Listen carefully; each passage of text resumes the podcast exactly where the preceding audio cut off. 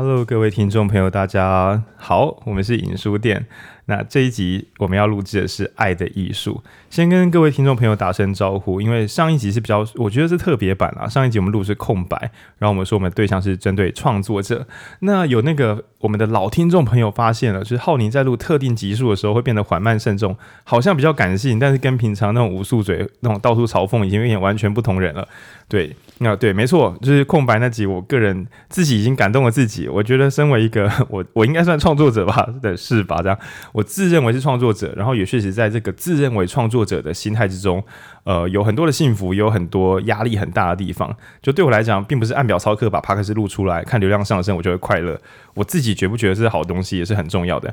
那这个心态呢，直到我发现说，诶，连安普跟井上雄彦都会在这个心态之中变得这个踌躇不前，或是作品也可能会做不出来，哦，我就觉得 赞啦。对，我我也不例外。OK，那这一集呢？来到，呃，可以说是我们从去年录那个，呃，逃避自由开始之后，就许多听众敲完的一集，就是《爱的艺术》。那我也忘记我出于什么原因，我就一哦，我知道，因为影书店很喜欢做书籍的跳跃连接，比如说，呃，如果上一集我们录经济学，这一集我们就不太可能连续两集录经济学相关的读物。那如果上一集已经关心完了国家政治，下一集可能就会稍微想要故意偏个人化一点点，那也是为了避免就是怎么讲。我觉得有时候同一个同一种类型的思想读久之后，我们会好像很有共鸣、很有思想，但其实是被同一套理论，嗯、呃，不礼貌讲，就是我们被困住了，对，我们没办法做更广角的思考。那所以我们会刻意跳开。然后因为弗洛姆的逃避自由那一集可以说是我们上一季，就是今年呃二零二一年五月之前，哦天啊，所以逃避自由是二零二零年录的东西了，是吗？绝对是啊，因为。二零二一上半年吧，没有没有逃避自由，反正就是很久以前录。我觉得逃避自由很前面，对我我至少可以确定逃避自由是在晋级的巨人完结篇。二零二一上半年，上半年。哦，因为我们是实习生计划，那时候带大家带大家一起读嘛，然后带大家读完就疫情啦，所以 OK OK。反正就是我我们那时候想说刻意避一下弗洛姆，因为那本实在太棒了。那没有听过《逃避自由》这集的朋友，欢迎往前翻一下。对，因为那集真的录得相当好，而且我们还把《逃避自由》跟《进击的巨人》做极度完整的整合。我回头听都会觉得那是谁录的？那个结构写得真是漂亮。那这次呢，《爱的艺术》我们也分成两集，一集是我们先来讲这本书在干嘛。那下一集就是我们在这一集上架之后，再过一阵子我们会上下。就是《爱的艺术》的第二部分。那这时候呢，我们会跟另外一部动画做结合，因为我发现那一部动画疑似从头到尾都在抄《爱的艺术》，疑似哦，疑似。那反过来说，看过那部动画，如果曾经觉得喜欢，但不知道为什么喜欢，或觉得不舒服的人，也可以在《爱的艺术》里面得到一个很完美的印证。那总之，我们先讲结论。我们会在开头的时候跟大家推荐说，这本书谁该买谁还好。那《爱的艺术》呢？我们今天我跟文君今天我们晚上先录制，有个小分歧。我是觉得这本书是每个人都该买，但文君觉得，缺乏某些经验的人买了之后可能会一时帮不上忙，就可能有看不懂的这个一时用帮不上忙。那所以我们混合起来观念变成说，我觉得它可以变成国小读经班，就是小时候大家也念，对，爱是一种什么什么，对，没有爱你就不算是一个人之类的。先读经，那等你长大的时候，就慢慢发现弗洛姆的这个。功力之深厚，毕竟这已经是一九五零年吧，就是已经算五七十年前的书了。到今天看还是会觉得像新的一样。其实我们看《逃避自由》的时候，《逃避自由》比《爱的艺术》更前面出版。那时候我看的时候也很震撼，就觉得靠，他好像在讲的是就是资本今后资本主义，就是现在这个有那个社群网络的年代。对，那我们他讲政治的时候，讲的好像是现在所谓的，不管是一四五零，还是说你是什么中共同路人，好像讲的是这个呃政治热烈，但每个人有点小小不确定是不是掌握有自我的这个时代。那爱的艺术就更猛了，因为据所有人论述，就是说，反正如果你喜欢弗洛姆的任何一本，爱的艺术还是他的超级普世性的大绝招。对，那我目前看来也觉得很有道理。那这本书很有趣哦，我们先做个前情提要的推荐，就是。你如果曾经认真试图去爱，并且爱得遍体鳞伤，这本可能会更有用。那如果你没有付出心力过，很可能你就会有些段落你会没有感觉到感动，就穿过水无痕。那如果你从未去爱过人，这本书你可能会，你从未爱过人，但想要被爱，这本书对你的帮助可以到趋近于零，因为书一开始就跟你讲，这本书是教你努力去实践的艺术，而不是教你被爱的艺术。它是爱的艺术，不是被爱的艺术。所以，如果你今天想要成为什么可可爱爱的人的话，这本书应该是完全没用。这本书超麻烦的，呃，但是如果你已经付出过很多力气，但总是遍体鳞伤，然后你觉得你做什么都没问题，就只要谈爱你就过敏。比如说，你工作很顺利。然后你只要跟你回家看到你男朋友、女朋友或是老公、老婆，你就觉得我人生这边一定有点问题，可是我处理不来了。那或是说你人生过得很有朝气，跟你的老婆或是先生或你的小孩都处得很好，但想到你爸妈，你就想说那个是我的死角，我没办法。你只要任何跟任何人际关系有那种我没办法，这边我就只能放给他烂。任何因爱所苦的人，在爱的艺术都可能得到治愈。但如果你从头到尾都没有跟任何人建立关系，你也觉得还好的话，这本书我觉得。还好啦，因为这本是爱人的艺术。如果你不爱人，也自以为过得蛮快乐的话，这本书未必可以第一瞬间给你帮忙。好，这是前情提要。但因为这本书，我很罕见的是在读的时候，跟文君聊也会哦，终于又有一本读的时候，两个人有一些观念上的差异。因为之前读经济学或是什么时候，已经好久就觉得。大家因为共同读的书很相近，又读了好一阵子，读书会又开了太久，所以变成非常非常同步。那这本书啊，因为我们的过去的生长背景不太一样，所以在《爱的艺术》终于出现比较立体的讨论。那希望今天这集也可以给大家一些呃收获。对，来自弗洛姆的《爱的艺术》。好，首先前情提要，弗洛姆在一开始的时候，第一章第一节就是他翻开就直接跟大家讲说，哎，就哎，大家先跟大家讲哦，如果想要被爱的话，这本书帮不上忙。那如果想要找找到爱的秘方的话，这本书也帮不上忙。他要先讲三个大大大大误解。第一个是如何被爱，然后弗洛姆直接说不是不能，我们不可能努力被爱，你只能努力的自爱跟努力的爱人。对，所以这本书它主要讲的是主动性的去付出爱，对，包括爱自己。然后第二个呢，我不知道大家有没有听过，就是找寻一个值得爱的人，追求自己的人生伴侣。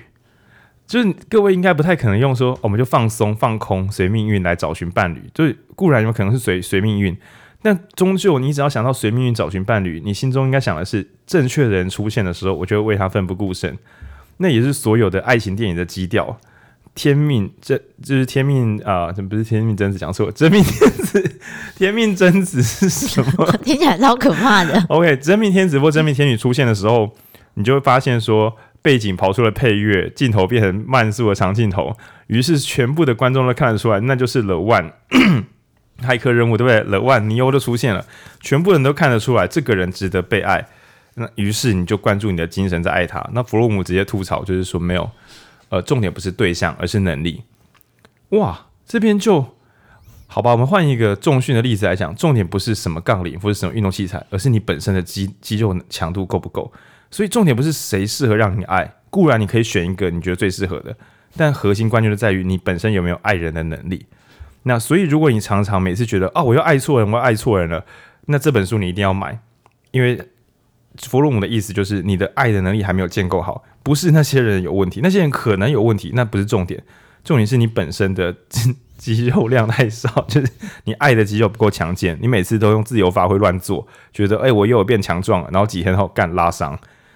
弗洛姆在讲爱的艺术的时候，是非常把它当做一门技术在锻炼的，是非常专心。我认为有做过重训或是任何专业技术训练的人，或是喜欢《专家之路》这本书的人，我刚刚跟文君讨论完，觉得这本书比较不像爱的艺术，它比较像爱的专家之路。嗯，因为他其实在书里也是一开始就提到说，他他觉得这是。他是在讲一种能力的，你可以说能力的锻炼，能力的培养。那他也很直白的讲了，你就是要做两件事情。第一个就是先理解理论，然后第二个是去实践它。我想你应该听得出来，他没有要跟你讨论就是怎么被爱或者什么，他就是这就是一个漫长的锻炼的过程。对。对然后他觉得，想要用本能去尝试爱的话，应该都会在本能中迷失。所以他讲，第一个不要去问怎么被爱，先学会怎么爱人，或是更更彻底一点，先学会怎么爱自己。OK，不要先想被爱。然后第二，不要问对象，重点是你有没有爱的能力。第三，第三我觉得还比较好懂。啊、我我不知道我们听众有没有超级年轻、超级有热情的人。我这边不是贬义，我说超级有热情是遇到某些对象的时候燃起一种啊，我找到我真正爱那个人了。好吧，但我们翻成比较当代的说法是，还你晕船了吗？对，他第三个讲的是小心不要坠入爱情，而是要身处于爱之中。哇，那我觉得这时候觉得是英文奥妙，就不能 fall in love，你不能掉进去，你必须是在那之中，是 in 而不是 fall in。那也就是说，一切使你觉得那种 formal 心态的，他担心我会错过这个人，你一切发，就是你只要一切的那种，天啊天啊天啊，这太神奇，太不可思议，我一定要爱这个人。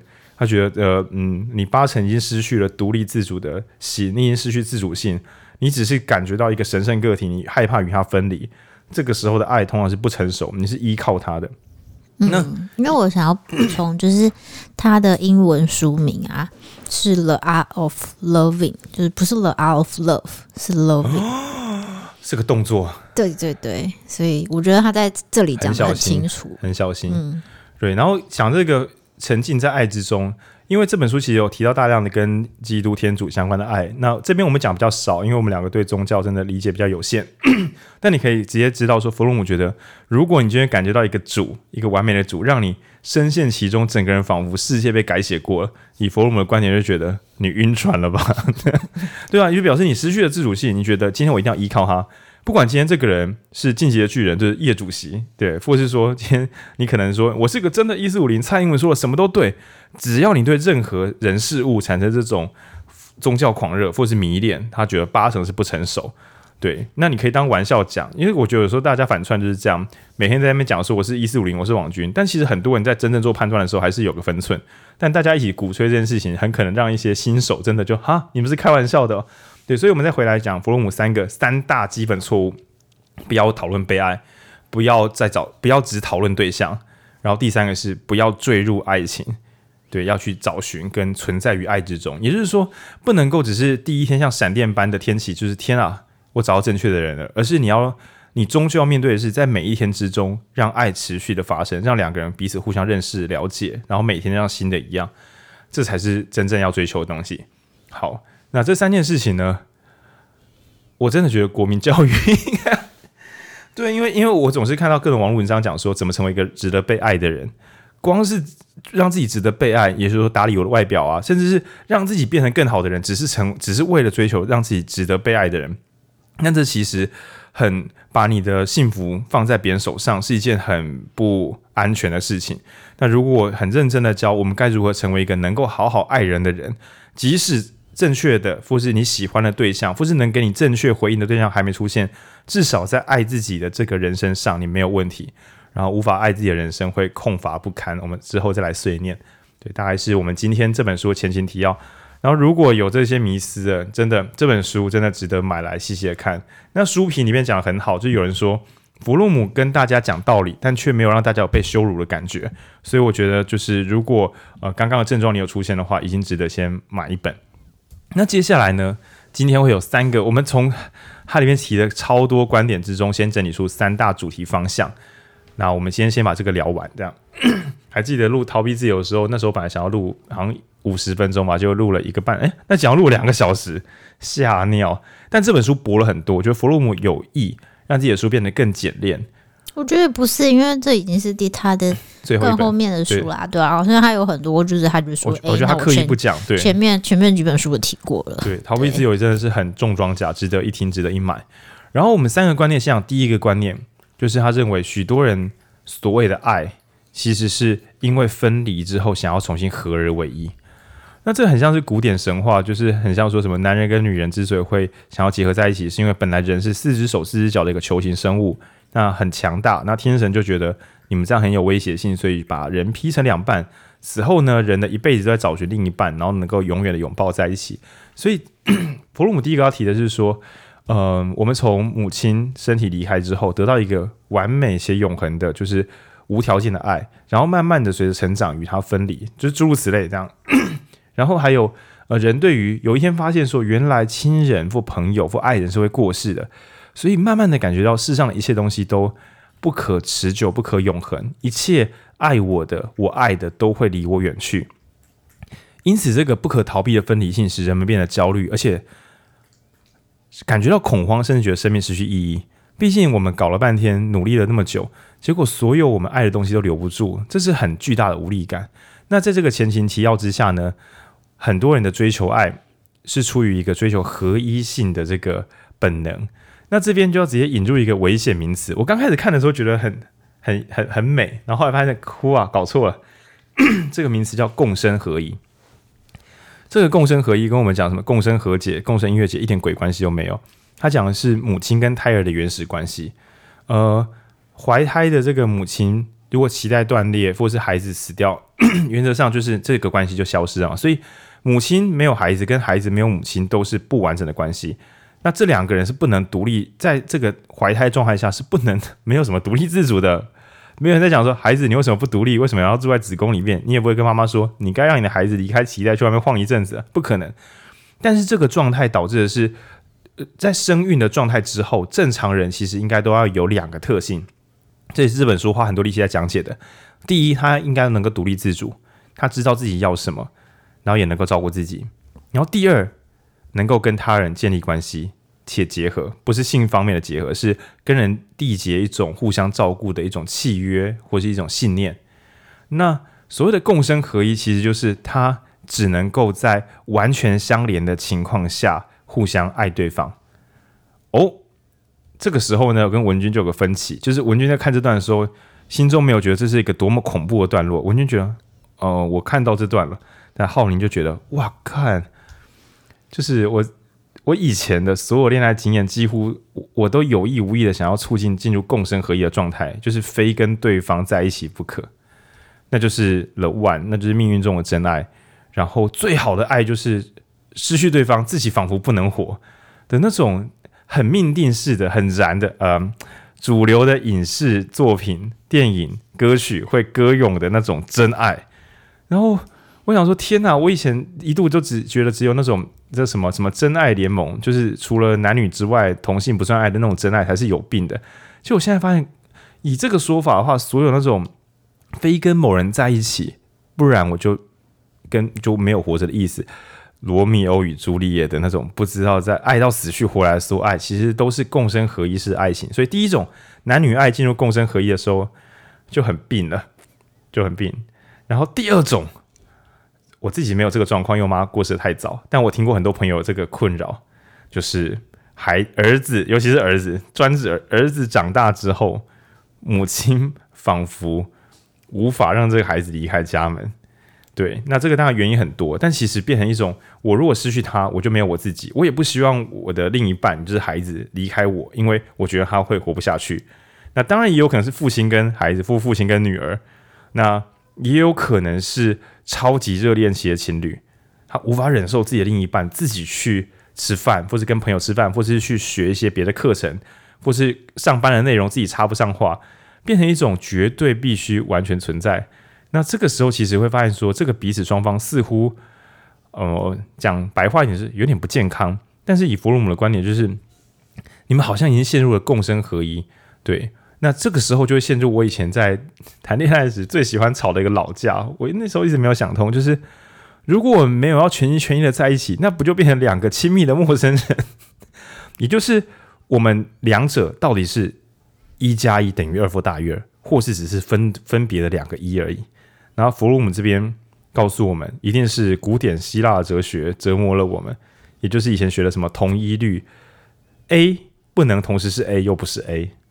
这这类的，对吧？就是小时候有没有学数论？有学过，就是数字不能同时是自己，又同时不是自己。这个科学观念使得科学突飞猛进，因为它可以辨证真伪。但是，他认为人的主体性跟与他人的共生性是可以并存的。这个观念在科学的话，一直直到那个波粒二元性才终于承认，光可能是波，也可能同时不是波。这句本来很像禅学干话的东西。对，什么就是量子，在量子世界中好像又合理了起来。那为什么要这样讲呢？因为我以前一直苦恼于，我爱一个人，要么我跟他在一起，要么我没有跟他在一起。我有可能跟他在一起，又没有跟他在一起吗？这不是出轨或什么的吗？对，那当然我这么坚持，一定要一百趴在一起，或者是不然我就怎么分开？哎，搞导致后来还真的出轨了，干对，因为弗洛姆的意思是说。他他，我觉得他是对广大的西方世界的人们说，呃，我跟你们解释一下，在东方有一些别的道家思想、老庄思想，所以我要跟你们讲哦。我知道你们可能听了觉得很火大哦，但是人可以是独立的个体，同时也是与他人相处的个体。然后这边有一个很奇幻妙的譬喻，就是你们同时是一加一，哎，你们同时是两个一，你们也同时是二，嗯，对。然后不知道文君，这文君在看这段的时候，完全没有觉得说，啊，真的会有人陷入情网不可自拔，相爱相杀吗？他他完全没有感觉啊。我对，我我其实就是我从来没有呃，就是什么迷恋一个人啊，或者是什么的。然后因为我也一直都非常非常的独立，然后我也我过往我也觉得对象对象也都蛮独立的。我就是觉得。一个人的时候就是做一个人的事情，两个人的时候就做两个人的事情，这不是很合理吗？这是很厉害，因为就是我以前会常陷入说，如果我不能全心投入给对方，那我是不是没有认真在爱？对，但我又觉得我有一点需要自己的空间，所以就我把在一起跟独立变成有点，虽然我我以前觉得独立的人才能去爱人，但是我觉得独立的人可以爱人，所以他们现在在一起了，然后这个在一起就黏在一起了。那在一起之后，那你不觉得在一起之后就不独立了，很奇怪吗？我也觉得很奇怪。但每当我这么想的时候，我就觉得我是不是不爱对方？就是现在看起来好像有点误会。就是呃，我不知道大家的天文学的能不能想象一下，就是双星效应，就是两个质量差不多的行星互相围绕。就比如说月球跟地球不是一大一小嘛？你就想象是两个差不多大的行星，不要想说什么女生是月球，男生是地球，不不要再用这种传统想法。想象两个一样大的行星互相围绕。我觉得良好的关系比较像这样，你说他们是在一起的吗？还是他们是分开的？那这时候只要说他们互相用引力拉在一起，但他们是没有黏在一起的。对，那也就是说，如果两个人以为的独立是彼此分散，那其实就变宇宙中两个毫不关联的行星一样，他们没有关联。但你如果说在一起就是融合在一起，那就只是互相撞毁，然后融合成新的星球。乍看好像有它的美学，你会变一个新世界什么的，但其实两方都失去了自己，所以。呃，我觉得那个双星效应是比较好的想象，就是他们到底是合而为一，还是他们是一分为二？那弗洛姆会说，呃，西方世界的朋友，我跟你们讲，在东方道的观念里面，有时候会有权威一，一为全的观念。那感谢钢炼啊，感谢我们这个中华文化基本教材，东方世界的朋友还比较好想象什么叫一为全，全为一，对，它是可以拆解分离的。嗯，但我觉得这边我会想到的是，就是我觉得有蛮多，我自己有蛮多女性朋友也会觉得说。诶，那我大家就是因为新的观念嘛，大家就觉得我要成为一个独立自主的女性，新女性，对对。那当你有这种想法的时候，也有些人就会觉得，那独立自主是不是就意味着我就是不需要男人，或是呃，当然也不一定是异性啊，但就是我不需要另一半，这样我才是一个独立的人。但是他在这里要强调，就是说，其实这是不冲突的，就是你可以。你可以很独立，但你也你可以既独立又需要对方，这是完全没问题的。但以弗洛姆更精细的想法是，你可以既独立又需要去爱人。嗯，对，就是他说需要对方，是不是需要对方的爱灌溉在你身上，而是你既独立，你可以好好的把自己日子过好，你有余力，或是不是余力，你也有能力，因为他觉得爱不是余力，爱是你全心投入的事业，就像是你可以把自己的生活过得很好，同时你家里你养一只猫，猫咪跟你睡在一起，你很容易认真照顾猫咪。并不是说我很独立，我才不需要养猫呢。就可是爱一只猫很快乐啊，对。然后你也不是说我因为爱这只猫，所以我不能上班了。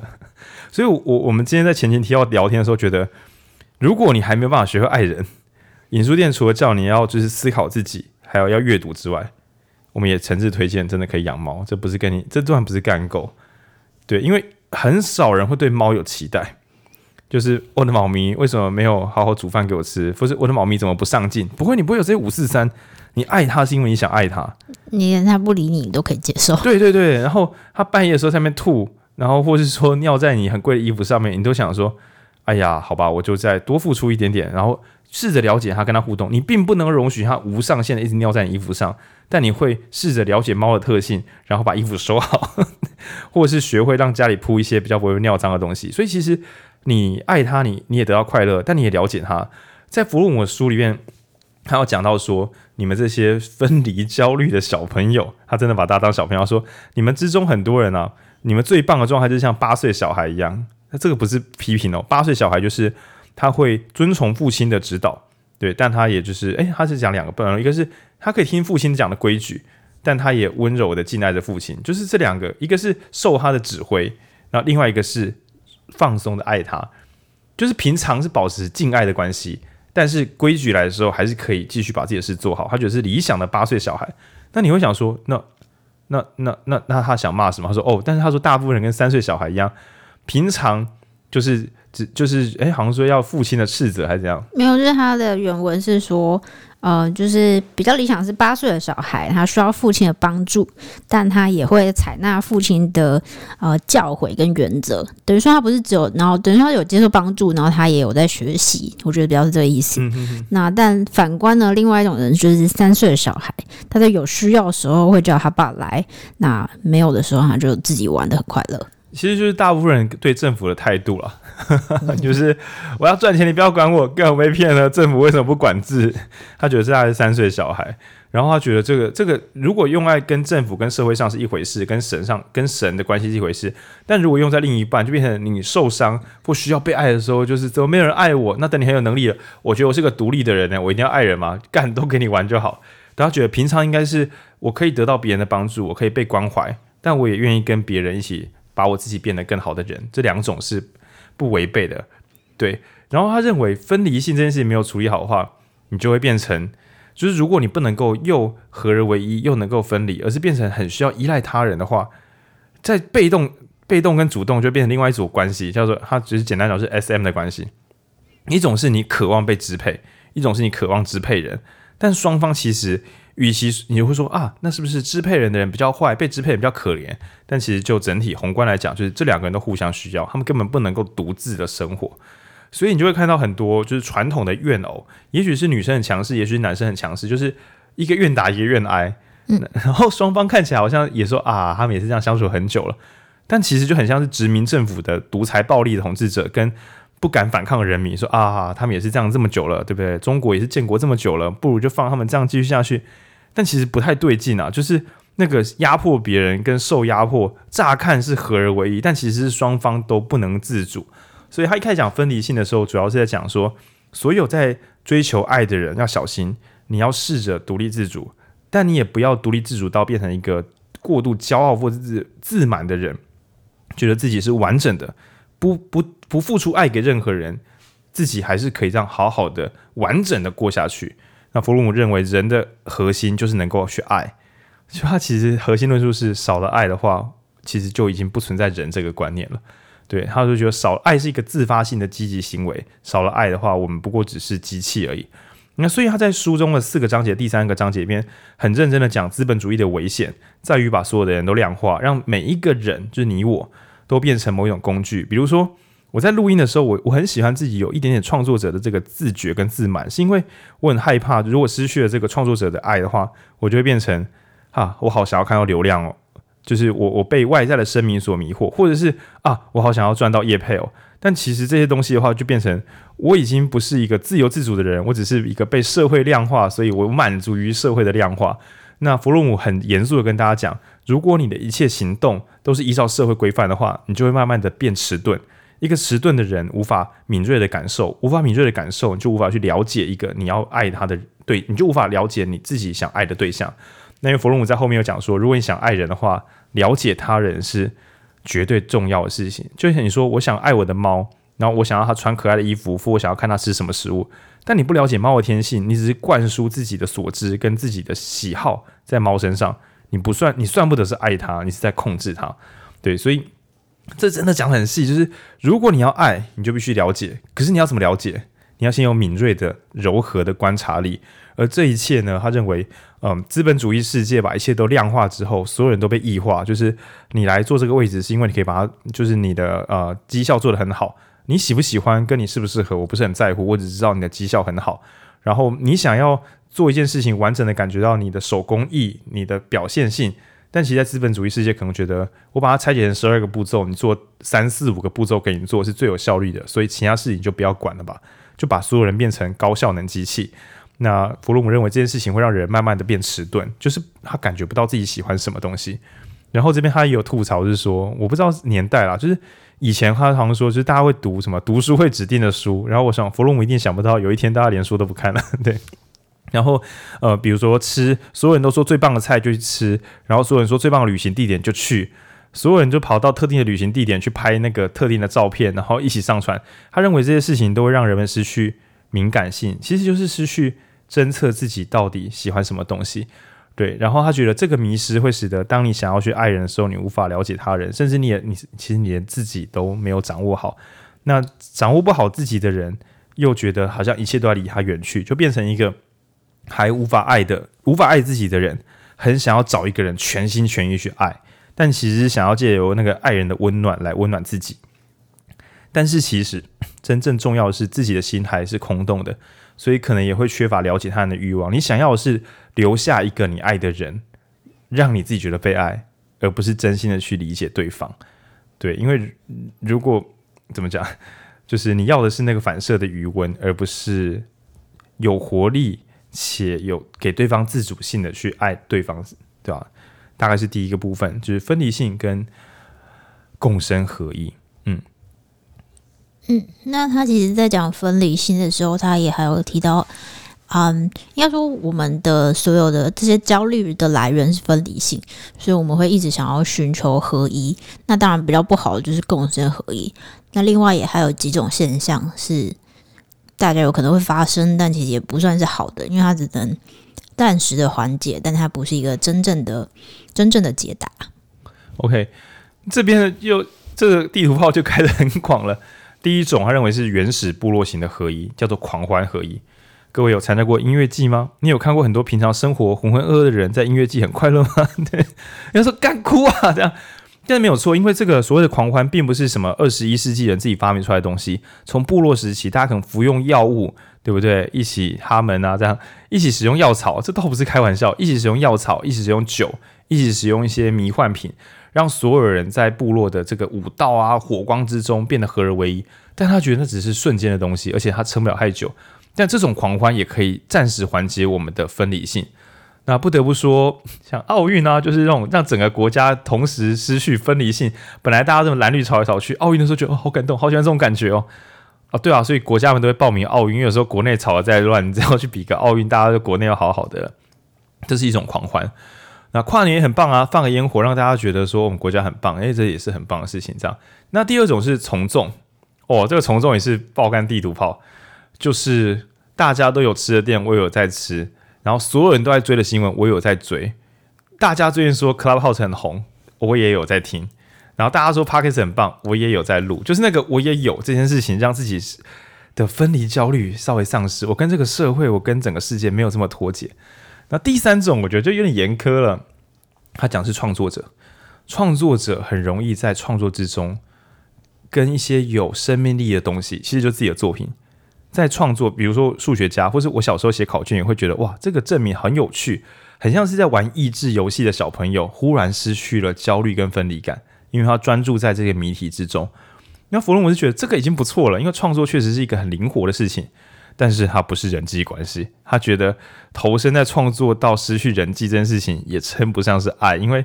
爱是需要去了解，当然可是解题目跟录作品也需要了解。反正他觉得要小心，他觉得创作也不错，但他认为狂欢、从众跟创作都称不上是完整的，可以跟生命然后产生生命的喜悦、产生合一性的这种东西。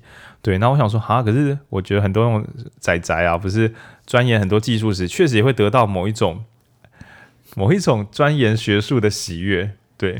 但弗洛姆，我觉得他没有特别抨击创作很多差多差的，他没有觉得不好吧？他只是觉得说，嗯，我觉得他比较意思比较像是说，这些都不是一个对他来说啦，不是一个真正的解答，因为他在第一章的时候写说，爱是人类生命难题的解答。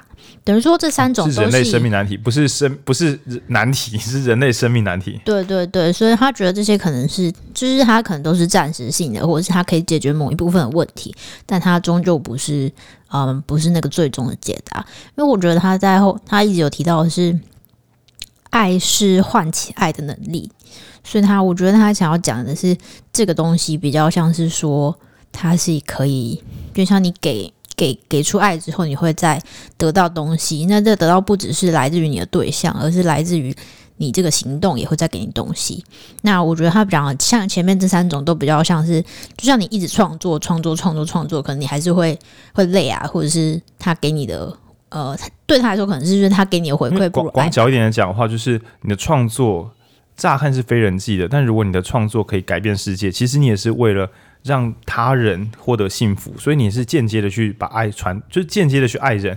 但如果你纯粹变成纯技术狂，不管这个东西能不能够给人欣喜或给人幸福，只是想要靠近他，他很可就就弗洛姆的观点来讲，这有一点点迷失。对，嗯、当然这个其实是弗洛姆观点，大家也可以自己去调调试。但我觉得也有可能因为。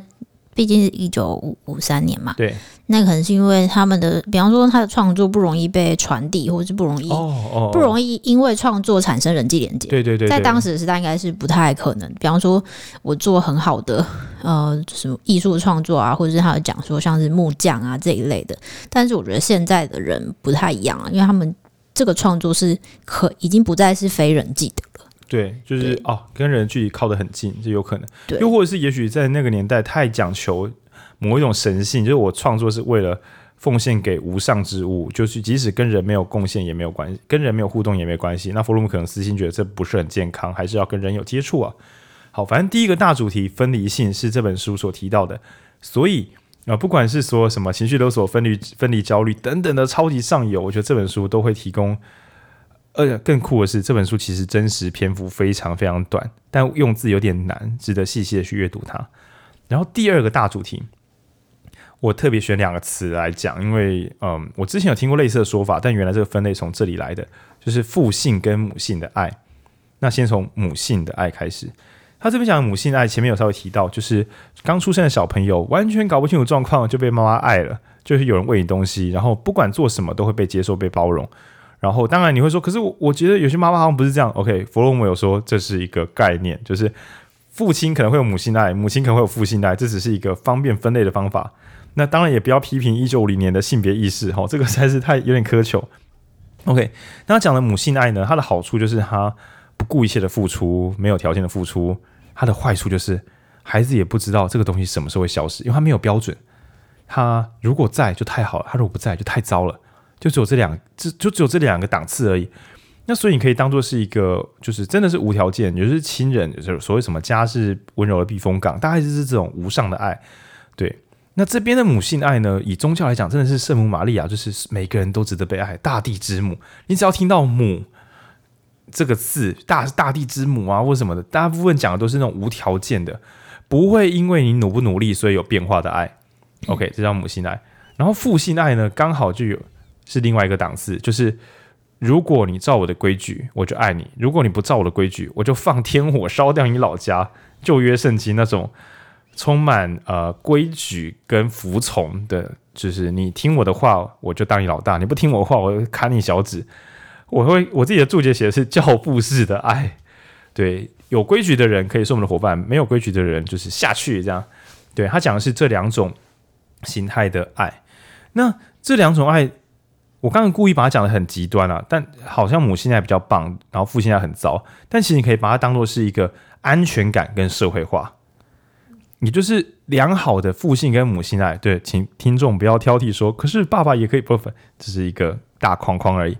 良好的父性爱跟母性爱组合起来之后，就会变成人们会相信，孩子会相信，我就算呃能力有限，或是我有时候状况不好，我还是值得被爱的。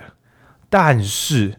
我可以借由更努力去获得更多的称赞，所以在弗洛姆这个版本里边，一百趴的母性爱会导致无法社会化，所以这时候就有人说啊，厌女不是这个有时代脉络，真的这我们这无法在这个篇幅内细致讨论，所以就会觉得母亲只会溺爱，她根本不能教孩子怎么样能够自立自强的在社会上站起来，她根本不能跟别人竞争，不管是体育或成绩都赢不过别人，因为她没有规矩。但是如果纯然只有父性爱而失去无限包容的母性爱的话，那就会变成你只能追求成就，因为你会害怕一旦没有成就，我就不值得被爱了，所以会惶惶不安的不断往前跑，但无法喘息。所以弗洛姆要讲的是，在讲爱的艺术的时候，他也希望大家感检查一下、感应一下，会不会是过去就是你的父性爱跟母性爱会不会有，简单讲是你爸你妈有点状况啦，对，所以导致你在追寻爱的历程上。呃，比如说你总是很无条件的爱人，但是你完全没有规矩，就是比如说你的先生就是去赌博偷钱，你也觉得没关系，我爱他，或是说就是你的女朋友，然后就是呃随便的跟老板吵架辞掉工作，你也说没关系啦，反正就是我爱你，对，对弗洛姆来讲就觉得哇，你的母性爱是满的，但你的父性爱好像是空的。那反过来讲，可能会变成那种暴力情人，就是所谓暴力，我不是说真的用肢体或什么，而是你怎么可以薪水赚这么少？你这样子，我要怎么爱你？就是一旦你没有达成条件，你没有 KPI 达标，我要怎么爱你？那弗洛姆观念就是觉得说，你过去的母性爱缺乏，而你的父性爱全满。嗯，那当然有没有可能两种都缺，导致两种都全开呢？哦哦，那这个有点混乱，这个我不敢乱讲，对啊。但总之，它只是一种分类方式，他觉得大家可以检查看看。那这段蛮残忍的，大家在读的时候，除非你真的有完整的家庭，不然你应该会有。弗洛姆从这个开始探究人们，或者其实他从头到尾都会不断的不定期开枪。那所以，如果你一路爱的很辛苦的，你应该会有一种啊，我的身上已经都是子弹了，我不差这几枪，来吧，弗洛姆。对，那讲父亲爱母亲爱的时候，呃，我隐约感觉到，就是我想想看，对，后面会再讲父亲爱母亲爱各种就是混乱变体。我们现在只是讲纯系的父性爱跟母性爱，那这边给文君随意补充一下。嗯，我想讲就是他的书里的原文，他就说一个成熟的人会达到这样的状态，他同时具有母所谓的母性良知跟父性良知。那我觉得他后面有稍微解释一下比较好的理解，就是说你在爱人的时候，你会拿出你的母性良知，就是不论你做错什么事，我都爱你。但是在你的使用理性跟判断力的时候，会拿出你的父性良知，就是你有一些条件，我就就会对你好，或者是我就可以接受。那但是你如果啊犯了错，你就要想办法呃付出代价，诸如此类。所以我觉得比较像是在感情里面，还是有在爱人这件事情上，它不是一个某一个某一种状态，它是同时具有两种状态的。我觉得它是要主要是要讲这件事情，因为我觉得传统的。主流的好的爱好像讲的是母性爱，就是呃，你不要硬要问你先生赚多少钱啊，就是不要有标准，爱就是爱了，就不要有标准。对，但弗洛姆的观点哦，这样怎么会这么前卫？他在一九五零年的时候觉得，但是只有一种的话，很可能也是一种迷乱而已。对，他觉得我们还是可以去追求一些不容易的东西，所以要跟社会一体的话，有一些规范或者有些目标是好的。对，但是只达标才有爱这件事情又很冰冷。所以他觉得两者两种良知都有会比较好。那我觉得这件事很像我们上次在讲那个学习王道，讲说一个孩子如果很认真比赛输了该怎么办？然后你想母性呢，就是没关系，你输了我还是会带你去看海。然后父性的良知就是，那你还想要继续试试看吗？因为如果你要，我们还是要回来好好训练。对，我们还是要回来检讨，还是要面对。对对对对对对对，就是你要既要拿出，你可以说是，我觉得直白讲就是，你就真的是理性跟感性都要使用啦。好难，嗯，对，真的好难，嗯，对。然后我们前面在讲说，文君之所以比较没有那个分离的分，就是他比较不会什么强求要合一，什么爱的死去活来。那某种程度上是因为妈妈过世的太早，然后爸爸又就是比较客气的，不要故意就是太滥情的，就是灌注很多情感在他身上，所以变成淡淡的。对。嗯、然后我的版本是，就是我爸一直有点小疏离，因为一直出门赚钱，因为我家欠很多债。然后我妈产生那种神圣母性，我们刚才讲是良父性良知跟母母性良知嘛，然后后面就开始进入各种花式翻车。那其中有一种真的有吓到我，他讲说有一种危险的爱叫做无私母亲，他当然有自私母亲，自私母亲就是很传统那种婆媳问题，就是太太或是老婆因为被困在家里没有办法得到社会认可，所以全部的力气都灌注在孩子身上，最后跟孩子产生了共生合一。然后共生合一之后，孩子一旦说要交女朋友或者干嘛，就变得哇，大家就很很难到到底。所以这时候甚至会说，这个妈妈怎么这么自私？就一个虽小的女性失去了自我，还要被骂自私，从头到尾都很衰。但是另外一种母亲，她认为也有危险性。呃，那这边我觉得是也是另外一种不得已，她叫做无私母亲，就是母亲因为种种原因，那比如说她就是超级爱孩子，而且不求孩子的回报。呃，比如说我妈就是她真的是。去对我们牺牲奉献，然后还很早过世，而且他没有硬要求我干嘛，我很确定这件事情，因为我小时候成绩不管好不坏，他都不会特别对我好，或特别就是他他不会因为我成绩不好就就处罚我，真的，他也不会因为我成绩好就称赞我，他就觉得就很不错，这一切都很好，就无私的爱我，然后也对大家都很好，然后全力以赴的就是为这个家。那但他觉得无私的母亲，我们前面不是有讲说要小心共生合一吗？弗洛姆认为要小心哦，人跟社会有时候也会共生合一，也就是人会献身给社会，但不爱自己。然后无私的母亲很容易导致孩子变成某一种献身狂人，就是因为他从来没有感觉到爱自己是什么，他看到自己最敬仰的对象就是一个无私的爱，所以他也会想学他。他不知道怎么爱自己，所以他就全力的奉献给这个家或这个世界。呃，就是我以前的倾向啊。对于以前的我来讲，我觉得就算是每周一到五都录 Podcast，然后我没有赚什么钱，过得很辛苦，我还是很幸福的，因为我对世界是有帮助的。如果有对我认识比较早的，二零一八选举的时候，我一开始确实那个时候没有错，就是我爸妈很爱我，然后过世了，那个空虚感使我不得不奉献社会。那某种程度上是借由不爱自己，借由牺牲自己来取得一点点的快感，所以你可以说是进入我跟社会的 SM 关系，就是社会啊碾压我吧，我来奉献，这样子我也会得到我的幸福。而我觉得那种献身的美感也会出现在很多革命烈士的身上。那如果你被革命烈士感动，你就很容易失去自我，你会倾向那种为了公理正义的飞蛾扑火是多么美的事情。所以其实这时候你已经没有打算爱自己了，因为你所最敬仰的人，他产生了无私的母性爱。比如说，就是台湾人是不是胆小贪财，对不对？对那个呃陈诚哎，对郑南荣来讲重要吗？没有，不重要。他就是要爱台湾人，不管台湾人值不值得被爱。那受这样的人感动的，就是对我也是，就是有时候会陷入一种，即使我牺牲我自己，我也要继承那个大爱去爱人。那弗洛姆觉得这个有点不太妙，因为这时候其实有点迷失。他觉得不爱自己的人不能够更有创造性的去爱人。当然，并不是说批判牺牲自我的人都是迷失，但是敬仰牺牲自我的人很可能是迷失的。也许第一个劣势是自主判断，也许是。也许不是，但后面的很多都是因为被这个无私的母性爱打动，然后于是想要这么做。对，这边是要要小心的。嗯，那我觉得比较，我觉得它里面提到一个比较关键是说，你是不是因为透过这这个无私的这个行动，然后你去觉得有一点骄傲，但其实你并没有因此得到快乐。对，然后你需要做出更多无私的行动，然后所以你的循环是是变得有点可怕的。呃，我们比较用传统脚本来讲，所以大家不要批判我的性别意识。就是太太一再容忍先生去外遇或是不照顾小孩，觉得因为先生越是乱搞，越能证明我是爱他，就是无私奉献身的这种爱。然后或是说台湾人以前很喜欢，比如说偏乡教师一生未婚未娶。为孩子奉献，然后这种故事也会被当作是一种神圣指标。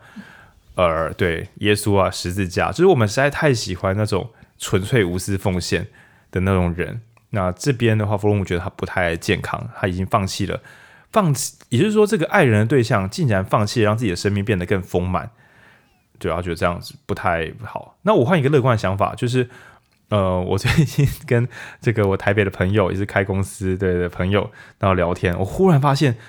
这个公司的员工有可能会惶惶不安，就是比如说想离职，原因可能是出现因为老板出现了无私性的母爱，就是他很想要好好工作，即使薪水没有显著的上升，或是工时很长很辛苦，也不在乎，因为他认为借由自己做的这个工作去奉献给这个社会，或是让很多企业也因为自己的服务变得更美好，这个无私的献身打动了老板本人自己。但在员工的眼中，就是就会觉得糟糕糟糕，我好像不是这么无私奉献的人，我似乎该离职。那其实我们可以换过来讲，就是领导者或是父，你如果想要展现爱，你也要展现爱自己的一面，不然聪明的当代人可能不一定跟着你迷失，但他们可能会不想成为跟你一样的人。对，所以呃，某种程度上，如果你以前就是那种晕船流，尤其是男生。哎，女生也有，靠都有。都有。晕船流就是我要献身奉献给对方，不管对方 要不要，我献身我就爽了。那这个时候，其实你要想，一个清醒且健康的另一半，绝对不会让你得逞的，他一定会赶走你，因为你很不是你很恶，而是你很可怜，你还没有爱自己就想爱人，这样的关系是不健康的。所以，也许有些听众朋友曾经或是现在陷入一种我全力爱人但得不到回报，你要往好的方面想。对方刚好不吃这一套，所以你还有机会重新整理自己。万一你献身，对方吃这套，你这辈子就只能迷失了。即使你会觉得，呃，可是我当对方的狗，我也很幸福啊。行行行，好不好？对，我是觉得大家不至于听这个频道，然后还想要一直想要迷失，因为呃，读书或是理解一些我们不理解的事情已经非常耗力气了。那你会听，表示你希望可以借由更理智的思考去导向更好的结果。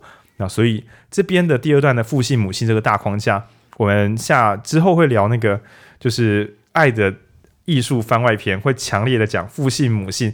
如果你对这些都很抽象，比如说你爸妈人都还可以，你无法深切感受的话，我们会介绍另外一部作品来做深度讨论。对。那但是呢，他有讲父性爱、母性爱，然后还有讲兄弟爱。兄弟爱讲的比较像是民胞物语，无条件的去为你的亲朋好友或是路人付出，呃，就是耶稣讲的爱邻如己的那种东西。那因为太健康了，我们就不讲。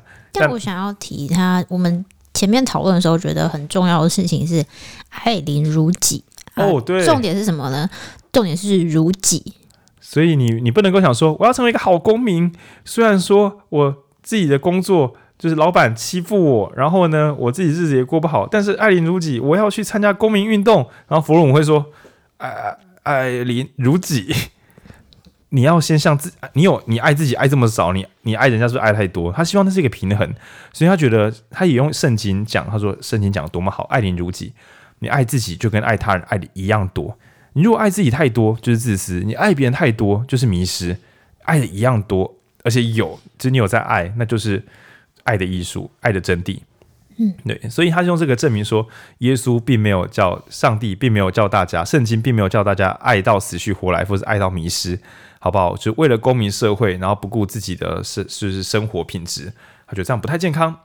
又或是你公司上班上到燃烧自我，但是不在意自己喜欢什么，然后可能忙到胃溃疡哦，我有好多朋友，创业朋友这样，胃溃疡啊，头痛啊，熬夜啊，失眠啊，变胖啊。为什么？因为想把事情做好。哇，你爱你的事业超过爱你自己，这个其实一来是走不远啊，二来是这种迷失。此后你也会觉得，你有一天会觉得心有不甘。你要么有一天做不下去，要么要么身体拖你下去，要么你的心会死掉，然后你就不能再爱了。对，所以这边记得，就是这边讲爱邻如己，这兄弟爱讲的是一个平等的观念。然后父性爱跟母性爱是两种结构，就是无私以及有条件，但它各自都有。优化的版本不是劣化的版本，书里面可以再细看。那最后还讲到一个很大宗，自恋，爱自己。然后呃，我先超级简而言之啊，就是不要把爱人跟爱自己当做是分离的两件事情，因为只觉得爱自己就是好啦。这边就是大曝光一下，希望我妹听到不要骂我。就是曾经有一阵子，我妹也会认为啦，就是我如果我独立自主，我应该就不用爱人。就像文君刚才前面讲的，那她最近已经快乐的结婚了，看来是放下这个概念。对，有自己的生活，以及爱一个人，和对方好好生活，这两件事情可以流动，可以连续流动，可以互相交换，而不是只能选一个，不能选两个。那他很直白的讲，你认为你不用爱人吗？那你可能爱自己太多，你要克服自己的自恋跟全能全知的这种感受。那还有晕船仔也是，不要把你自己那一套灌到别人身上，这是自恋，这不是爱人。嗯，我觉得他他他那个那一整个段落，大概不要再强调自私跟自恋的差别。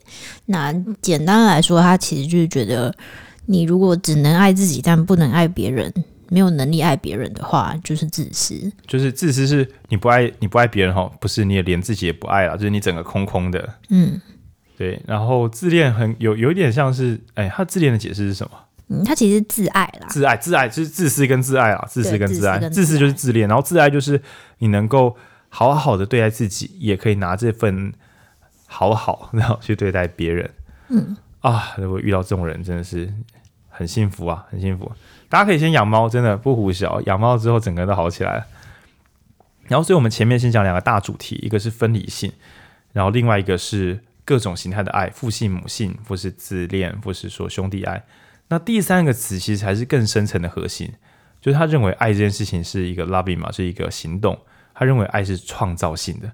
当当，新名词出现了。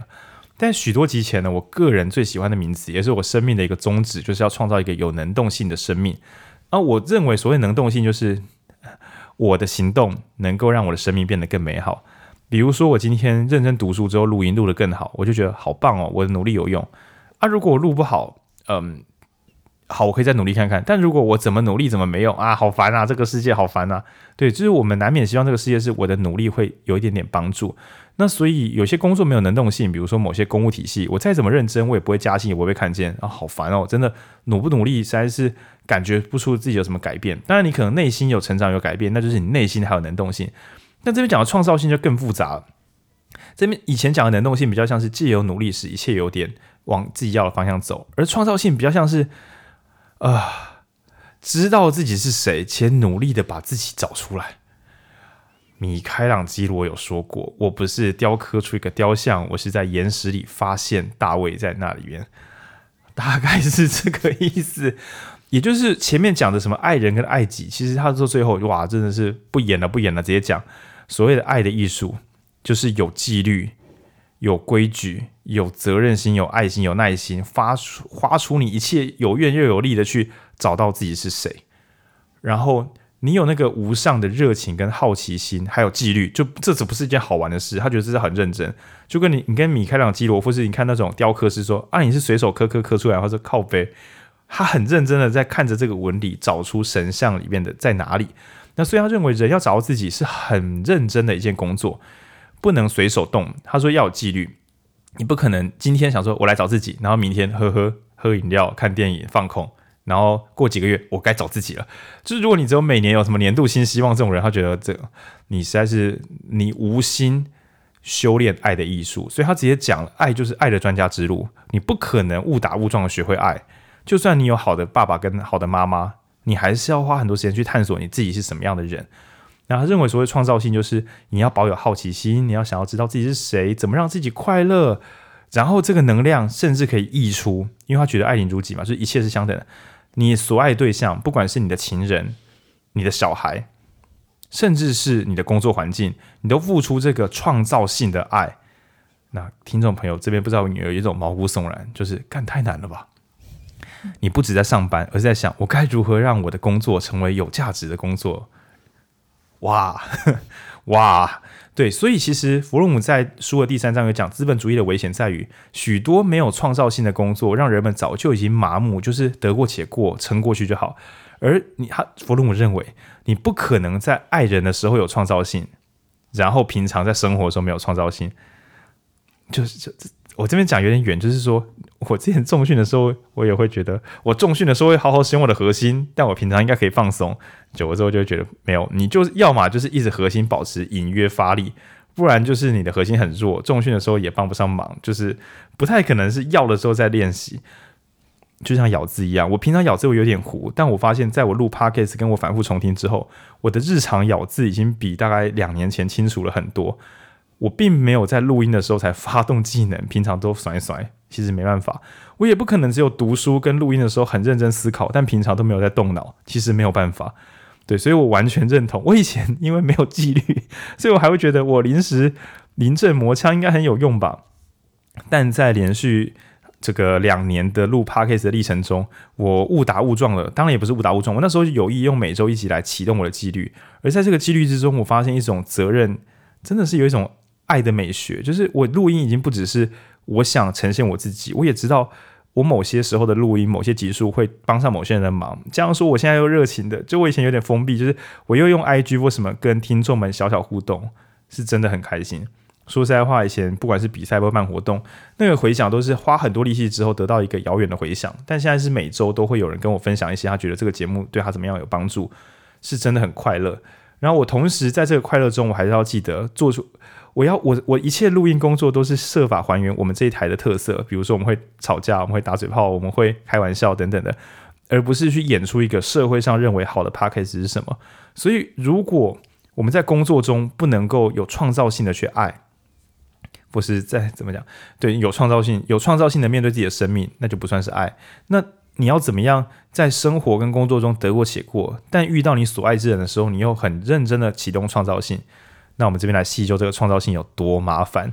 呃，它有四个四个小零件，一个是第一个是什么？尊重嘛？哎，不，第一个是照顾，照顾，嗯，然后有一个是尊重，然后有一个是了解，还有一个我忘了责任，责任。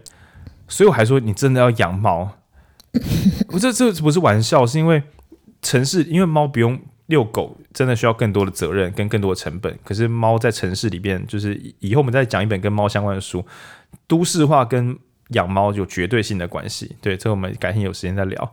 然后我也是因为，因为文俊那时候带猫来，我有点像被迫养猫，才发现说帮他挖猫砂、喂饭，然后他如果吐了就要把它擦干净，然后他会做一些失控行为，他有可爱的时候，也有不受控的时候。然后我觉得比较像是跟另外一个不可控的个体，你在付出爱的时候，你也慢慢的，你在你不求回报，但你得到了满满的回报。就是你你的付出并不是只是苦差事，或是想要演给别人看，我是一个好的猫爸爸或猫妈妈，不是在做这些养护工作的时候呢，你本身也觉得非常非常幸福。呃，虽然说修剪盆栽或是保养车子的人有时候会得到这种幸福，但是。某种程度上，这是相近的。可是你并不需要啊，有你可以细致的了解盆栽或了解车子。所以我觉得，我觉得弗洛姆他不太希望人们把精力都花生发在呃，把心力花在非生物上面。但我私心觉得，把心力把爱灌注在非生物上，也有可能得到喜乐啦。只是就弗洛姆来讲，他觉得这不算是爱。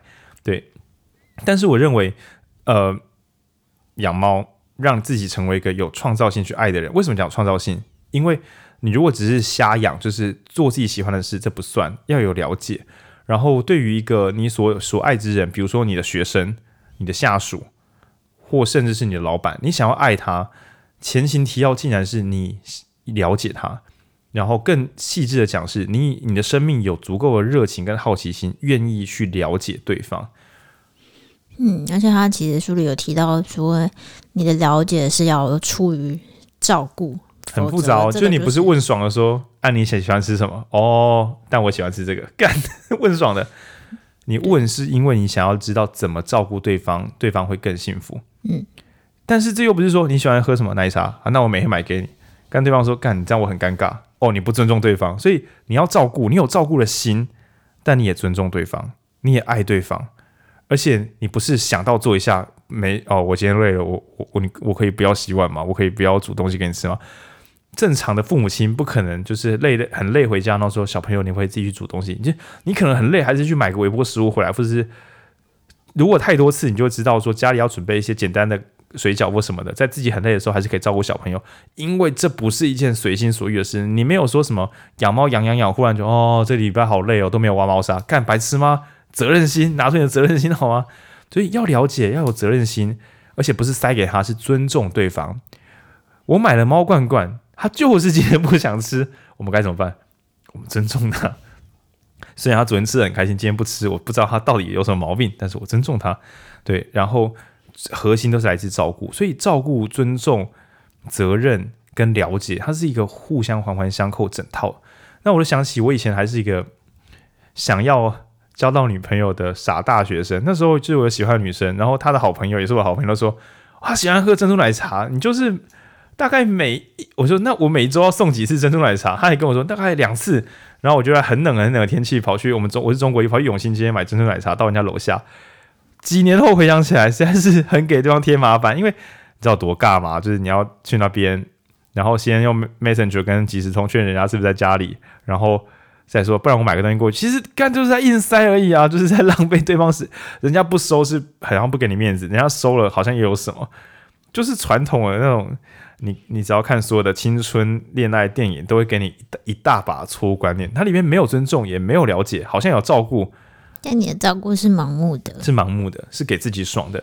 对，然后当然就试着我我细想，又觉得哇，了解真的好难哦。因为了解你需要有耐心，你要能够忍受你在你爱的对象在你不了解的时候，你也要审慎的出手，或是审慎的等待，而不是很急。然后我就想到一本。爱的艺术经典名作《小王子》。嗯，对，《小王子》里面的狐狸，原则上就是说，我跟你讲，你要在固定的时候到。哇，这是讲责任。然后为什么？因为我喜欢这个地方。我跟你讲我的特性，我这是狐狸，我喜欢什么什么。我跟你，我我先告诉你我喜欢什么，所以你可以这样子来。那你要有责任感，你要固定的时候要到。然后呢，你不能够打扰我，你要慢慢的来，不然这样我会觉得不舒服。就是你要尊重我，你不能因为我想交朋友，好，那我跟你交朋友好了，不是。你要尊重我，然后最后呢，也许你带东西来，也许什么，你要像是照顾我心，就是你要有这个观念。虽然这一切很浪漫，然后渣男小王子就是在这个跟狐狸学完整套的爱之后，小王子就顿悟了。那狐狸也知道说我留不住这个男人，所以他就跟他说：“我我就该离开了。”对，因为狐狸这时候发现自己快晕船了，因为他觉得他已经建立了关系，可是他知道他是来教小王子爱，而不是教小王子迷失。这样，那他自己也不能迷失，他不能够让小王子优柔寡断，因为小王子一开始想学习爱的目的很明显，他想要回去爱他的玫瑰。虽然说在小王子的这本著作中，我看不太出来玫瑰有什么好值得爱的。干，他就是傲傲娇的。对，但是小王子是教你怎么去爱人，他没有教你怎么被爱。对，所以小王子最后学会说：“我知道了。”然后是我花在你身上的时间使使你变得如此珍贵。所以小王子最后发现了，我一开始因为玫瑰不爱我很火大，但最后发现，可是爱本来就是我我喜欢我自己可以爱人的样子，我想要了解他，我也知道他就是这个烂个性，可是我觉得我 OK，所以我我愿意去爱他了，所以他就想要回去。哇，原来是一个爱情番啊！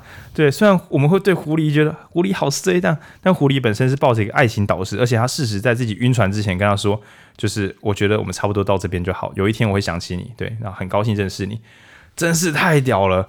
你小时候看的小王子，你到六十五岁的时候都还做不到狐狸跟小王子跟玫瑰那一段，所有人都只会想说，真想当那一朵烂玫瑰。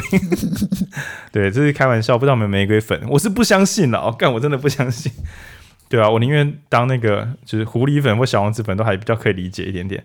对，但总之就是，如果嗯真的想要爱人的话，这四个麻烦的步骤，我这样讲也不礼貌，因为有些人会觉得猫的地位高于人。但我认为，如果你把人的地位放在猫前面的话，你可以先养猫，感受怎么爱一个人。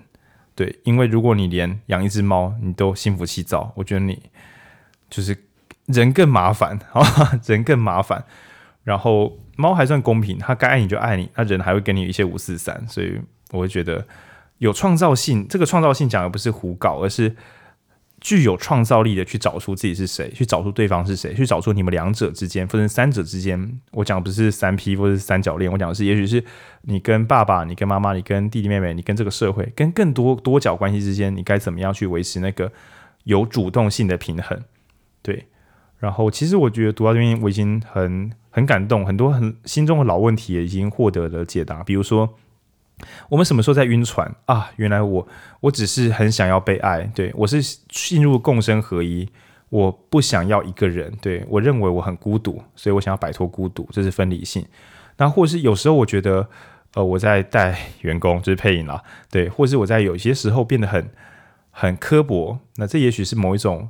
负性爱的偏差就是，如果你想要得到尊重，你就要把事做好。那当我只开这个时候，似乎让人家感觉，那我是不是平常不值得被爱呢？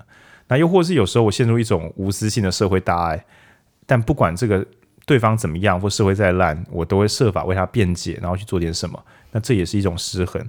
那又或是呃迷失在爱自己之中，就是我想要成为一个独立自主的人，即使我没有爱人也没关系吧。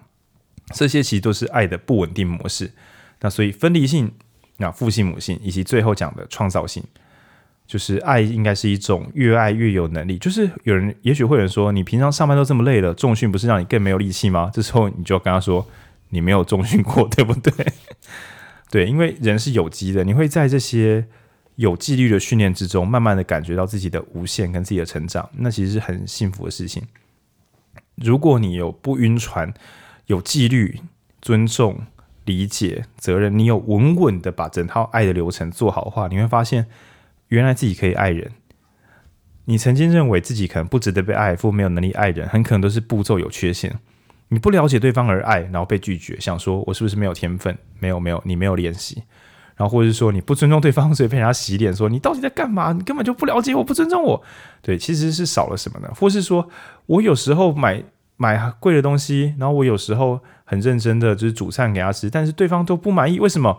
因为你没有责任心，因为你累的时候就像个死人，就是你好的时候很好，没有力气的时候又很没有力气，你没有把责任心稳稳的准备好，就很像你不会带小朋友过马路，然后说，哎，我忽然不想了，接下来你就自己回家吧，就你不会讲这种屁话，但可能跟所爱人在一起的时候，你会忽然爱，突然不爱，那你失去责任心，又或是从头到尾你都只是。想要投射你自己，但你没有想要让对方过得更幸福，你没有那个照顾的意愿。那我觉得这本书虽然是一本七十年前的老书，对，但是真的这些细节如果都有试着去感受的话，我觉得会得到很多很多的帮助。嗯，对。嗯、然后还有所谓的就是迷失、从众、狂欢，或是投身入创作，但是没有跟人相处，这些也是有迷失的可能。对。那弗洛姆非常非常小心的教大家要小心主流社会的意见，不是说这些东西是错的，而是它会让你慢慢放弃去感受自己是谁。那他要讲说，七十年前的资本主义社会啊，很认真跟大家大声疾呼说，人啊，在这个社会就是要第一变富就变有钱，然后第二个是你要奔忙，他用原文叫奔忙，就是忙起来动起来，然后就让我想到当今社会会会说，你的时间如果放着，它就是流逝了，你只有妥善的运用你的每分每秒，你才会是一个很棒的人，你要动起来啊！那第三个是运转，我不太确定这个运转的原文是什么，但感觉比较像是一台机器，有 input 有 output，但总是产出，去产出，嗯、去产出。你别躺在那里，别躺在那里去产出。然后第四个是前进，不断的进步，不断的成长，去提高，比如说收入或者你的展望。那说实在话，我会觉得听起来不错诶，就是变成一个怎么讲呃有上进心的人。但弗洛姆认为，这个有上进心可能会让整个社会变得更美好。那这时候就因为我今天刚好去台湾文学馆，就去。去逛，然后我就想到啊，真的，我觉得奈何有两句话一直可以到今天还可以用，就是啊，原来人们的幸福跟时代的进步原来是两件事。我觉得这句很残酷，就是所谓的资本主义或新自由主义，真的就是时代的进步跟人们的幸福可以是两件事。对，虽然他那时候讲的可能是独裁的一些不公不义，但其实新时代有新时代的独裁。就是当所有人都说，你知道为什么你要学习要成长吗？说为什么？因为你要变成一个更有竞争力的人哦，好，不是啊，为什么变更有竞争力？因为这样你就会不幸福哦。好，有竞争力的我就不会不幸了。干，就是佛罗姆会跟你说，你们一定会很惨，因为你们全部都在，你们都在晕，全部人都是晕船仔，只是晕在异性，或是晕在我的爸妈给我的称赞，或是说学术论文哦，晕船仔就是哦，我现在变成中研院士，我真棒。就像范进中举，这样你棒什么了？一一巴掌打醒这些所有的向外追求而不理解自己，都只会变成全场都变成晕船仔，然后晕在社会之中，晕在狂欢之中，晕在那些细节操作之上，而没办法理解自己是谁，然后照顾自己，让自己变得更幸福，也无法理解那种跟另外一个人若即若离，对，近的时候。若即若离是负面词，但我们可以把它变正面词，就是我们好像双方分离时也不会痛苦，而我们双方在一起的时候又如此幸福，对的这个完美的平衡状态，那就相当于是你有另一半，你很爱他，但你一个人吃早餐的时候，你不会问好孤单哦，要设法到这个状态。对，那当然也是工作的时候，有些朋友一定很幸福，对吧？燃烧生命在你的工作之中。然后一旦没有工作，就觉得我好空虚，我好像什么都不是。干，你晕船了，晕船仔。好的工作应该也会让你工作时感觉到自己可以跟工作合而为一，但下班的时候觉得有自己的生活的我也是很棒的。一切都是如此，好吗？就是你跟工作可以合而为一，你跟工作可以独自分离，它并没有冲突。对，那这我觉得这本书会教会我们很多。这本书其实，如果与其说爱的艺术，我不如说是反晕船之书。因为两种人嘛，无法付出爱的人，跟被爱拖着鼻子走的人。那我认为，在当今的社会，就是这么多的影视作品，这么多的怎么讲，各式各样的的言论在歌颂你要去爱人，你要去爱人。就是其实很多，要么想要被爱，要么想要爱人。但他说的是不是不是去爱？他讲的是去爱，然后去达成一个完美的双方平衡。对吧？那我觉得这是很很完整且了不起的想法。我实在觉得他应该放国民基础教材。对，虽然说我们也有讲说爱就是尊重或什么，但我觉得那个太教条了。也许可以更灵活的去讲爱是什么。嗯，因为我觉得这本书它的关键还是，嗯，他一开始提说就是这这比较是一个能力嘛，然后他也提到说，刚刚讲一开始讲那个。创造性人格，我觉得这个词真的写得很好。然后他在他在在讲这段前面，他就是说，就是你要有爱的能力，取决于你有成熟的人格。那所谓的成熟人格，就是有创造性的人格。那他的意思是说，你可以用自身的能量去，自身的力量去实现自己的潜能。那我觉得这就是一个很很怎么讲，很困难、很终极的追求。我，这边停，潜能这两个字，他说。潜能是什么？潜能就是种子，你只要好好的浇水，等待太阳，它就会长出它该有的样子。所以你看到别人很会唱歌，你也想要唱歌，这个有点问题。你应该去测试看看自己有没有唱歌，你喜不喜欢？就是你身上有无限可能，但并不是什么都会发生。你你要照顾它，等待它，你会长出自己的独一无二的样子。然后你要去爱这样的自己。那同时，你要让你的另一半，或是你关照的员工也好，任何人也好，你都要关注、投注你的爱，直到对方长成自己的样子。对，然后我觉得哇，这个潜能有够深。他讲的不是你一定可以的，而是我想知道什么是你。嗯，对。然后他这个这个潜能在第四章最后他在讲。然后他第四章在讲爱的实践，也花了一些力气在讲。他在讲实践的时候，他前面有讲一些其他的条件。那这个都是他觉得是任何你想要达成任何东西的艺术，你都要你都要具备的。比方说纪律啊、专注啊这一类。但他后面有提及，也是他觉得你要达成爱的艺术特别需要的。那他前面他就是说，你需要要发展你的谦卑、客观性跟理性。然后透过这些，你可以有信仰，然后去信仰你自己，或者是信仰你对象的潜能。那这个就是很深吧，酷吧？对。但我觉得，那这个就是，我会觉得，如果你在在在在爱里受到一些挫折的话，你可以想象啊，这本来就是一件这么这么不容易的事情。对。对所以，嗯，我们以前有，我以前有错误观念，就是有事实上有强壮的人。世上有有才华的人，那当然我读了一两年的书，这两年发现说，成长心态就是正确的步骤跟耐心会让你学会你想学会的东西。然后健身是这样子的，阅读也是，那当然重训也是，哦哦，然后爱爱也是，爱也是，但爱之前需要信仰。比如说，如果你没有知识，你不相信身体的肌肉会在撕裂后重组，就你不相信这件事情的话，叫你硬做重训你也没意思。那就像是，如果你不相信，只要我能够稳健的去爱人，就会让人们活出他生命的风采。他认为你要先相信，然后他说，但你不是盲从，而是从许多客观事实上，你知道这样做是有帮助。这样做，很多人都是因为这样子，然后慢慢的成为一个理想的人。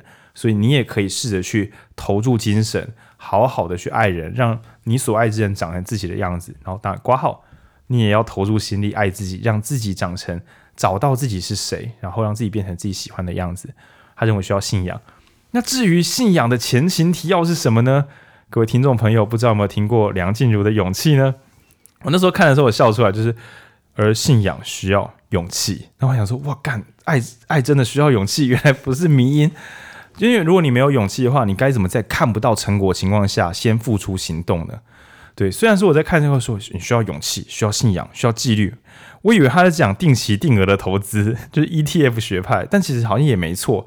如果你真心的想要完成一些了不起的事情的话，有勇气去信仰，用信仰去推动纪律，去推动行动，这是一切必然的素质。如果你要认真的把这件事情做好，这整串都是一样的事情。对，不管你是想成为西洋棋专家，还是想要成为投资，还要想要，还是想要好好投资，照顾自己的后半辈子，或是想要爱人。全部都需要这整套流程，但是他认为这个信仰是建立在理性之上，你不是盲信，而是经过一些客观事实事实的推算之后，你认为这是合理的。所以在这个版本里面，他认为上帝说什么，我就信什么。他也觉得这样不太对，而是因为因为如何如何，所以我相信这个上帝。那因为我相信这个上帝，因此我跟着这个行动。他认为一切你都要说出你到底在干嘛，所以他也非常讲求一切要有你的理性的推判的原则。然后足够理性的话，你甚至可以全世界都说你不对，你心中也是很平静；或全世界都说要干嘛，你就想，可是我有我的节奏，因为你自己有自己的理性推算。嗯，所以他也说，理性的信仰要奠基于创造性。哭啊！所以就又回到这里。啊、呃，我觉得其实是创造性先啦。他他的理论比较是，我觉得是创，你先有你的创造性人格，然后才有后面的这些东西。但这比较像是说，比较像是一个指引吧，就是你如何。嗯如何？你是以这些目标来去达到所谓创造性的人格，然后再得到这些信仰啊、勇气啊、理性啊这些东西。那我就觉得有时候时间过六七十年，它会有正确的地方，但大家也可以随着自己的需求，然后去检查一下。我觉得可以当做一个好检查。就我不敢说什么他的理，因为他有讲说他是需要练习，他他很认为每个人的版本最后是借由不断的练习跟体会去做出自己的最佳化。那所以我会觉得，呃，爱丽艺术比较像是检查表。因为我看像我看一看，我就发现糟糕，就是我很喜欢我妈的那个无私奉献，这给我一点后遗症，这个我要自己处理一下。或是曾经的我，对，现在还好，曾经的我，哎呀，晕船仔辛苦你了。原来那时候你只想要在爱人的时候得到一点温暖，但其实你没有在意对方的感受，原来是这个样子。那又或是有时候跟以前的情人，就是嗯吵到不可开交的时候啊，就说啊，有些时候双方都只是想要既有那个火花了。因为两个人安静的冷漠还比较恐怖，所以不如大吵大闹，就是以死相逼。然后想啊，原来是两个感觉不到爱的人在试着激起爱的火花，然后一切又转好之后，又觉得好像有希望，但其实双方都是在分离性的迷失之中。所以，所以我觉得，只你爱的越辛苦的人，读这本收获越大。对，嗯，那很高兴，就是如果你曾经就是爱到死去活来，然后爱到觉得自己不值得被爱。你越是这样痛苦，在读这本书的时候，你可能理解跟疗愈的范围会越大。对，那也可是它的阅读难度我觉得稍高，因为它用的字跟哲学性拉得有点深。对，所以我也不是很肯定说大家是不是直接读时会直接得到帮助。但你可以当做读经班，就读久之后也许会有点领悟。嗯，而且但我觉得算呃。我觉得文字难度可能有一点点，但是呃，我觉得整本书其实是很完整的，就是从前面的理论，然后到呃，它有很，我觉得是很讲资本主义那一段是很很很社会很、很社会关怀的，因为它它不是在，并不是在怪罪你你有什么问题，或者你爸妈有什么问题，也有很多是社会结构的问题，对，对，然后。第四章他也有在给出一些，虽然他觉得最重要的就是去实践，但他也还是给出了一些该如何实践或是该注意的地方。那我觉得算是，如果你在这方面，就你真的有觉得有很有瓶颈的话，应该还是蛮有帮助的。嗯，其实以第四章来讲，就有时候如果你自己觉得生活很空虚，呃，以弗洛姆这个版本的话，你要先爱自己嘛。那爱自己之前。比较像是你要，要么就是有信，你要相信爱自己会让自己变得幸福。那以行动来讲的话，你要先了解自己，你不能不了解自己而爱自己。比如说，大家都说爬山很不错，但你想想，你仔细感受一下，嗯，其实我没有很喜欢山呢，很好，很好，你就排除掉那个选项。那可能健身，你会觉得，可是我不喜欢出丑，诶，很好，就是你一个一个排除掉之后，你就会选出自己喜欢的样子，然后你理解自己，尊重自己。然后给自己责任，跟把，而且还要照顾我，就是你，你还是要把自己变得更好一点点，让自己变得更幸福。在这些前提之下，就是哦，我确实也是在大概二零一九年之后，才开始慢慢的有在照顾自己。我觉得照顾自己真的会增进自己爱人的能力。然后我认为，认真上班、全力以赴的把职业表现做好，跟爱可能有巨大的差距。就是照顾自己这件事，因为上。怎么讲？就是把自己的生活过好，要爱别人就简单很多。可是上班上有突出表现，所以就可以爱自己，或是可以爱自己的另一半，差距其实非常非常巨大。至少我自己，我就是很我知道没有什么科学根据，我一直都很认真做我喜欢的事情，但我是直到开始对自己比较认真的对自己好一点之后，我才开始觉得爱人这件事情变得比较清晰一些。对，然后嗯。我觉得能够爱自己跟爱别人的幸福程度，也能够极大也很有帮助的去支撑自己做一些辛苦的工作。毕竟你已经很幸福了，辛苦一点点其实不会怎么样。但我觉得反之是不成立的，就是想要用工作的那种成就感来让自己觉得被爱，蛮危险的。嗯，这是我个人，我无法论证什么，我只是说就我个人上来讲，我觉得呃，我误打误撞的执行了弗洛姆爱的艺术的一些零件。当然也可能可以归功于有养猫，对。但是呃，如果一直感觉不到被爱的人，应该先使用这套，先好好的理解自己，照顾自己，对自己有责任。对，就不要就是呃，比如说你很觉得健身对自己很好，然后就好不想去，逼自己一下，因为这对自己很好。如果那是你的孩子，你会逼他去吗？那你要不要也先带自己去呢？那我觉得这些都需要练习。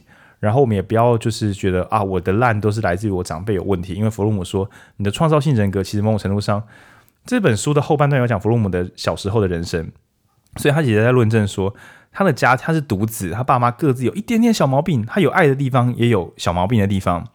那弗洛姆也是花了大半辈子去让自己成为一个知道怎么爱人，也知道怎么爱自己的人。那我觉得这些是我蛮喜欢那种不要以前我都有神圣性，就是我们喜欢的人就是完美的。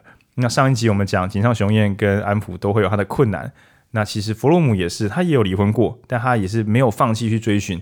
我就算是七十几岁，我还是一个追求爱的新手。对，那就是瑞文卡佛的小说这样，说是在爱情面前我们都是新手。但我觉得瑞文卡佛的讲法比较有一点点晕船感。我觉得那一本小说的感觉比较像是我有什么是知道的呢？我每次都惶惶不安。但在弗洛呃弗洛姆的想法，我觉得那个新手比较像是我仍然把每一天的爱人当作是全新的一天。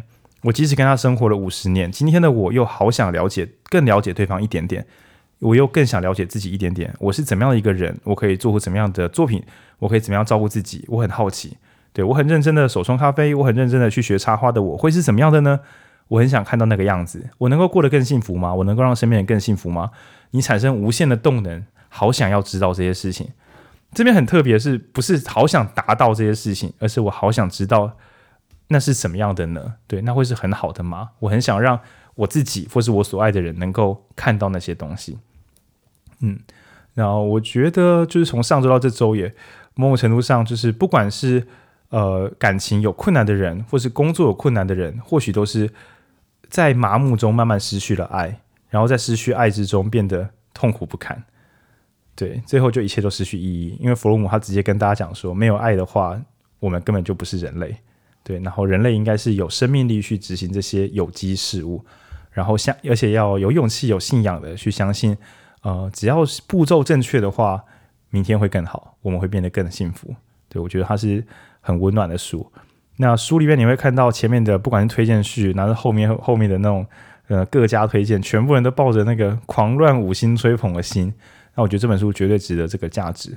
嗯，我是买电子书，但我应该还是进个纸本版，对啊，我觉得这是值得小时候藏在你的孩子的书柜的一本书，即使他不一定看得懂，对啊，嗯，这是我对这本书的的一点不敢说评价，只能说它真的很棒，对，说晕船仔必读，对，嗯。我觉得是不只是，应该是我觉得他的爱是很一件很全面的事情，很健康，是很健康的爱。它不是关于它，它当然是关于跟人，但它也不是只是跟人。就像我们刚刚前面讲说，你如果都在工作的话，那其实你是在，哦，也许你其实在逃避去爱人这件事情，对，诸如此类。所以其实你也许很多。很多各式各样的困境都是跟爱人相关，只是你没有没有想过，嗯嗯。然后我觉得看这本书是会得到这种很全面性的的启发的。嗯、然后也想说啊，他这么爱会不会就是比较小众哦？没有，他本人有参加反核运动，你们有参加过反核吗？然后弗洛姆参加过反核运动，反核子弹。就是他认为社会大众怎么可能只是爱自己的家人，却不关心公民社会，不关心国家呢？因为国家的动荡会影响到人们的幸福，所以他认为一个有愿意付出爱的人，他其实也会投身去关心政治，然后甚至去反对核能，对之类的。因为他觉得不是说哪个立场是完全正确，而是你不关心这个世界的话，那你要怎么关心身边的人？对他来讲，爱自己、爱别人、爱整个世界都是互相连贯的事情。对，那所以他，我觉得弗洛姆的话就不能接受只关心社会运动，但是不关心自己人生的人，也不能关心他，也不能接受只想赚钱但不关心社会的人。这是对他来讲，你都不算不算是爱，所以他的爱是很非常非常全面的事情。嗯，然后我觉得是呃，某种程度上是我迄今为止看过最大爱的读物了。对吧？毕竟是爱的艺术，其实蛮蛮感动的。对，然后我觉得，虽然我们好像已经讲了很多东西，但是书里面其实真的，因为刚刚也有提到文字难度，所以其实它里面真的讲的很很细节，包括比方说像照顾、责任、尊重、了解这边，其实还有很多的细节，它去区分或者是它之间的相互关系，所以真的很推荐大家买来一读。真的，真的，真的很不错。嗯、然后我现在是我们那个《爱的艺术》的那种技术解析版，然后我们下集会使用另外一部作品来讨论。如果爱失控的话，会长成什么样子？然后我在看的时候觉得说，那整部动画都是超爱的艺术，超的真是好啊，超的呱呱叫，超出一个神作了。那我们就那一集会请配影一起来录，配影会同时扮演不同的角色，然后就是也欢迎大家必然收听，对，因为配影也是深受爱的爱所苦。然后我的话，我觉得我我慢慢的变好，然后文君从这个爱的总量比较小，变成哦，原来他还可以再更去爱在之类的。但接下来深受爱所苦且遍体鳞伤的朋友，在我们下一集才会登场，让我们拭目以待。好啦，结论就是爱猫真的很简单，因为它那么可爱。对，因为它那么可爱。但是爱猫也没那么简单，就是你就算爱它，你还是要去挖猫砂，你还是要忍受它把你杯子摔到地上，你还是要忍受它的失控行为。所以它既可以让你感受你无私的爱，就你既可以激发你的母性爱，又会激发你的父性爱。比如说。不可以，你再你再吐，我就把东西收起来，我打你的小屁股，这样。就是你要，你还是要理性的找出一些训练模式，让你们可以好好相处。或是他就算呱呱叫，你还是要带他去点药，或是带他去就是结扎。你不能够啊，他好可爱，就让他不行。对，你不能够，他想吃你的鱼罐头，你就给他吃，因为你的罐头太咸。你要有纪律的爱他，你也要无条件的爱他啊。养猫真的会让每个人变健全，所以这集也是推荐大家去养猫。然后领养代替购买，领养代替购买，对，猫会指导你的人生，猫猫会让你变得更幸福，猫会教你爱的艺术，就是这样。对，我们还养了三只呢，真的很想把它学会呢。好了，那这集到这边呢，希望大家会喜欢，也欢迎大家用 IG 私讯或是。呃，我知道我以前啦，我遇到我自己听过节目，我比如大人学，我哪敢随便乱敲人家后台跟他讲话？但是我们现在听众基数大概是从八月左右的，反正我们现在基数算是六百人左右，但是私讯给我们的人其实没有很多啦，每一周大概五则以内，所以现在私讯的话，我们一定还是亲自会回，然后迄今为止，它还带给我们极大的满足跟快乐，对，所以。如果你听的时候有任何心得，或是觉得诶哪里好像讲错了，或是哪里你觉得很有收获，都欢迎跟我们分享，我们会非常非常的开心。以前的我会觉得讲这个好像跟人家要东西，现在我会觉得这就是我爱自己的方式，我要诚实的跟大家说。好，那就是感谢各位的收听，那我来上传了，晚安，拜拜，拜拜。